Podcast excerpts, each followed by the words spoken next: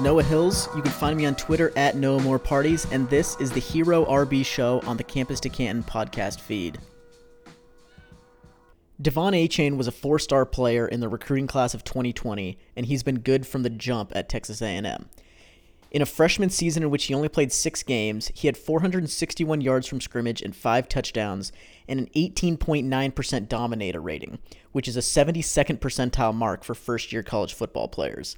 Those numbers were posted on a Texas A&M team that went 9 and 1 and was of 67th percentile quality according to Bill Connelly's S&P Plus rating system. As a sophomore, he was even better. He had 1,171 yards and 10 touchdowns, good for a 26.3% dominator rating, which is also in the 72nd percentile. Those numbers were posted on a 78th percentile A&M team according to S&P Plus. Given the level of program at which he plays, Achane's freshman year production was good enough for a year one breakout, giving him an 88th percentile breakout age. As a receiver, Achane is pretty special. On a part time role, just a 7.8% target share, which is in the 37th percentile, Achane has averaged 19.3 receptions per 12 games, so essentially per season, which is in the 68th percentile. He's been used very dynamically as a receiver, lining up in the slot or out wide 16.6% of the time, which is an 84th percentile mark, and being targeted three yards downfield on average, an ADOT in the 90th percentile. On those advanced targets, he has an 85.3% catch rate, which is in the 83rd percentile. And if you filter for just the targets that were catchable, he has a 93.5% true catch rate, which would be the eighth best mark in the class of 2022. And among the seven players above him on that list, James Cook has the highest ADOT, and Achane's ADOT is 1.9 yards greater than James Cook's. So he's catching a large percent of his targets, not just on dump offs and screens and things like that, but on advanced targets down the field. From an efficiency perspective, he's been very good. His yards per target is 10.5, which is in the 90th percentile. His yards per reception is 12.3, which is in the 84th percentile, and his YAC per reception has been 10 flat, which is in the 63rd percentile. Achane has probably been even better as a runner than he has been as a receiver. I like to contextualize rushing performances with a couple different metrics. Number one being carry volume, where Achane has averaged just 115.3 carries per 12 games, which is in the 22nd percentile. And next, I like to compare player efficiency to the efficiency of the other running backs operating in their same offense, which begs the question of how talented their running back teammates were. And Achane's teammates have been very good. They averaged 3.94 stars as a collective as high school recruits, which makes them an 82nd percentile group. And the other side of that is how difficult have Achane's carries been relative to the difficulty faced by the other guys on the team. And if you look at box counts, which there's a lot of research indicating that that pre-snap box counts are a large determining factor in the outcome of a given running play. So if you look at box counts, Achane, despite being a small guy, a receiver, has actually seen heavier box counts on average than the other A&M running backs. 0.15 more defenders in the box than they've seen, which is a 78th percentile discrepancy. If you just kind of isolate his performance to what he's doing on the field, he's a good tackle breaker. He's averaged 0.31 missed tackles forced per attempt. That's a 94th percentile number per PFF. And his breakaway conversion rate, which just looks at, you know, he's already reached the secondary on a 10 yard run. How often is he converting those chunk gains into breakaway gains of 20 yards or more? He does that at a 38.5% rate, which is in the 82nd percentile. Now to the team relative metrics. In Chunk Rate Plus, which looks at how often relative to his teammates Achane is producing runs of 10 yards or more, his chunk rate is 4.87% greater than that of his teammates, which is an 83rd percentile mark. And given historical data on the teammates of running backs who go on to be drafted and the carry volume of running backs who go on to be drafted, we would expect a running back with Achane's volume playing with the teammates that he's played with we would expect an NFL running back in that situation to average 0.23 yards per carry greater than the other guys on his team. Achane has averaged 1.79 yards per carry greater than the other guys on his team, which is a 91st percentile mark and is 1.56 yards per carry greater than what we would expect even a baseline NFL quality running back to produce in the same situation in college. If you account for the box counts that he's seen relative to his teammates, the average carry for De'Von Achane has been worth 138.4% the output of the average carry for all non-Achane runners at Texas A&M during his time. That's a 93rd percentile box adjusted efficiency rating.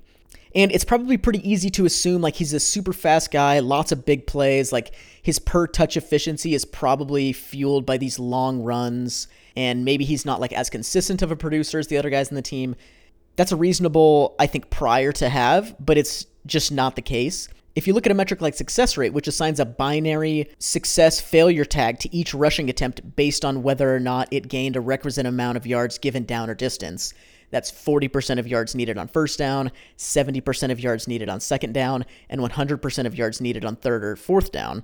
If you look at success rate and then divide it up and weight it based on the amount of carries a guy saw against each box count relative to his teammates, Achane's relative success rate is 12.7% higher than that of the other A&M running backs, which is a 97th percentile mark. So not only is he incredibly efficient and is a tremendous creator of big plays, he breaks tackles at a high rate. He's seeing heavier box counts than those his teammates are seeing, and he's much more efficient than them anyway and he's succeeding on a much greater percentage of his carries than the other running backs at Texas A&M are, even though they are an incredibly talented group of running back teammates. He's just a tremendous runner of the football. The biggest question we should have about De'Von Achane is his build. Right now, he's listed at 5'9 and 185 pounds, which is much too small for a running back that we would like to see significant touches in the NFL. However, based on historical like weight gain data, like yearly checkpoints of weigh-ins from college rosters, based on that historical data, I currently project De'Von Achane to be 5'9 and 197 at his eventual combine. And if you look at historical running back prospects who have been a similar size during their sophomore seasons in college, I found 10 running backs since 2007 who weighed between 183 and 187 as sophomores, so within two pounds of Achane. The average combine weight of those 10 players was 198, and only three of them, Demetric Felton, Chris Thompson, and Marcus Murphy, came into the combine at sub 195 pounds. So there's decent historical precedent for a guy like Achane being as small as he is now, putting on significant weight by the time he reaches the NFL. And that's not even really predicated on him packing on a bunch of weight like immediately. Of those 10 players, only Aaron Jones and Bryce Love were listed at greater than 190 pounds as juniors. So it's not like it's immediately important for Achane to add a bunch of weight he's likely able to be an NFL sized back by the time he reaches the NFL, even if he doesn't put on a bunch of weight now. He needs to be around 195, but I think historical data indicates that that's more likely than not. The other part of the Achane profile is that he has near world class speed. He's one of the best sprinters in the entire NCAA. He's incredibly fast. We know this. It's a major reason why he's so efficient but it definitely matters for his evaluation. I'll get into that in a second. But I think the bottom line for Achane is that he's super dynamic. He's obviously a versatile receiver. He's obviously an explosive runner. I think he has underrated production. It's been really good through two years.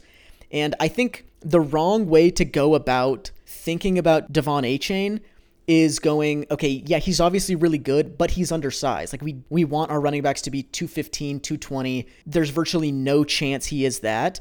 So let's take our shots on other guys in Devy leagues and in Dynasty, you know, looking forward to, you know, 2023 rookie drafts and things like that. He's good, but he's undersized. I think that's the wrong way to go about it. I think a better question is saying, okay, he's good. Let's take for granted that he's small and see how good have similarly talented undersized players been in the past. So I went ahead and tried to answer that question. I tried to filter for guys who were as similar to Achane as possible without being too rigid with my criteria. So I looked at all the guys in my database, which is mostly post 2007 guys, but you know, some like especially relevant, you know, pre 07 guys here and there. And I filtered for guys who A were drafted, B weighed between 185 and 205 at their combine. So undersized running backs.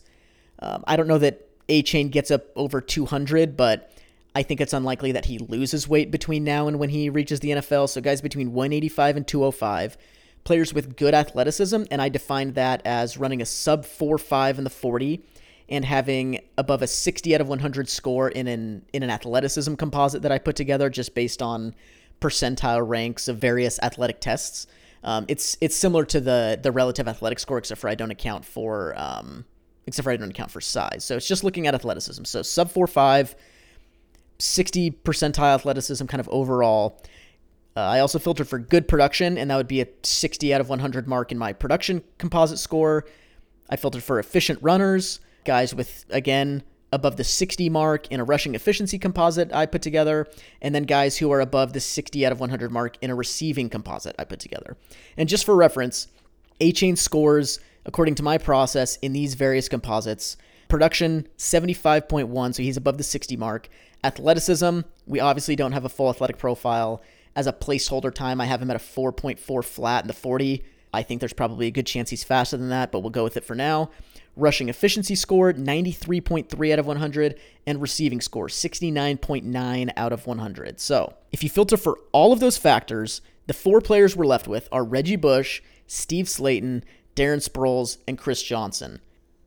The first thing this tells me is that De'Von Achane is a rare, rare talent with a rare profile.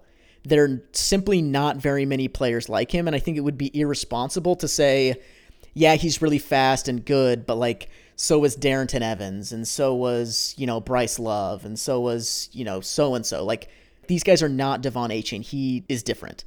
And those four players that we end up with after, you know, kind of filtering for those different factors, along the way, we eliminated some guys who are probably like reasonably comparable to Achane from a, you know, can a guy this small and this good like do it in the NFL, you know, kind of point of view. The fact that we filtered for only drafted players eliminated Danny Woodhead and Austin Ekeler. The fact that we filtered for sub 4 5 speed means we eliminated Brian Westbrook, Ahmad Bradshaw, and Dion Lewis the fact that we filtered for 60th percentile rushing efficiency means we eliminated Jahvid Best and CJ Spiller. The fact that we filtered for 60th percentile receiving means we eliminated Jamaal Charles, who ended up being a good receiver in the NFL, but didn't show that as much at Texas. His role as a receiver was not great there. And the fact that we filtered for guys who are 185 and above means we eliminated Phillip Lindsay, who came into the combine at 184, but is obviously a small guy with a you know, kind of a three down skill set who is probably a point in in a guy like Achane's favor. Like players like this can do it in the NFL. So we've got that group of players. We've got our core four: Bush, Slaton, Sproles, Chris Johnson. We've got this this other group of like eight or nine guys who are probably reasonable, you know, kind of precedent for Achane as well, but who don't happen to fit the more rigid criteria I went with. But I think these guys are an indication that like given a guy is undersized, why shouldn't we be interested assuming he checks every other box, which Achane does? He's productive. He's super athletic. He's super efficient. He's incredibly versatile and efficient as a receiver. And yes, he's small, but if a small guy can do it, why not a guy who checks every other box? Why not Achane? I think given that he's one of my favorite running backs in college football, he might be one of the few best running backs in college football. And I think he's one of the best values and highest upside picks in Devy drafts right now. People are a little bit out on him relative to other players who like hypothetically produce and play like he does given his size. But I think there's a good chance he ends up near 200 pounds at the combine. And B, even if he's, you know, 190, 195, the historical precedent for guys like him says he can do it anyway. I'm all in on De'Von Achane in Devy leagues.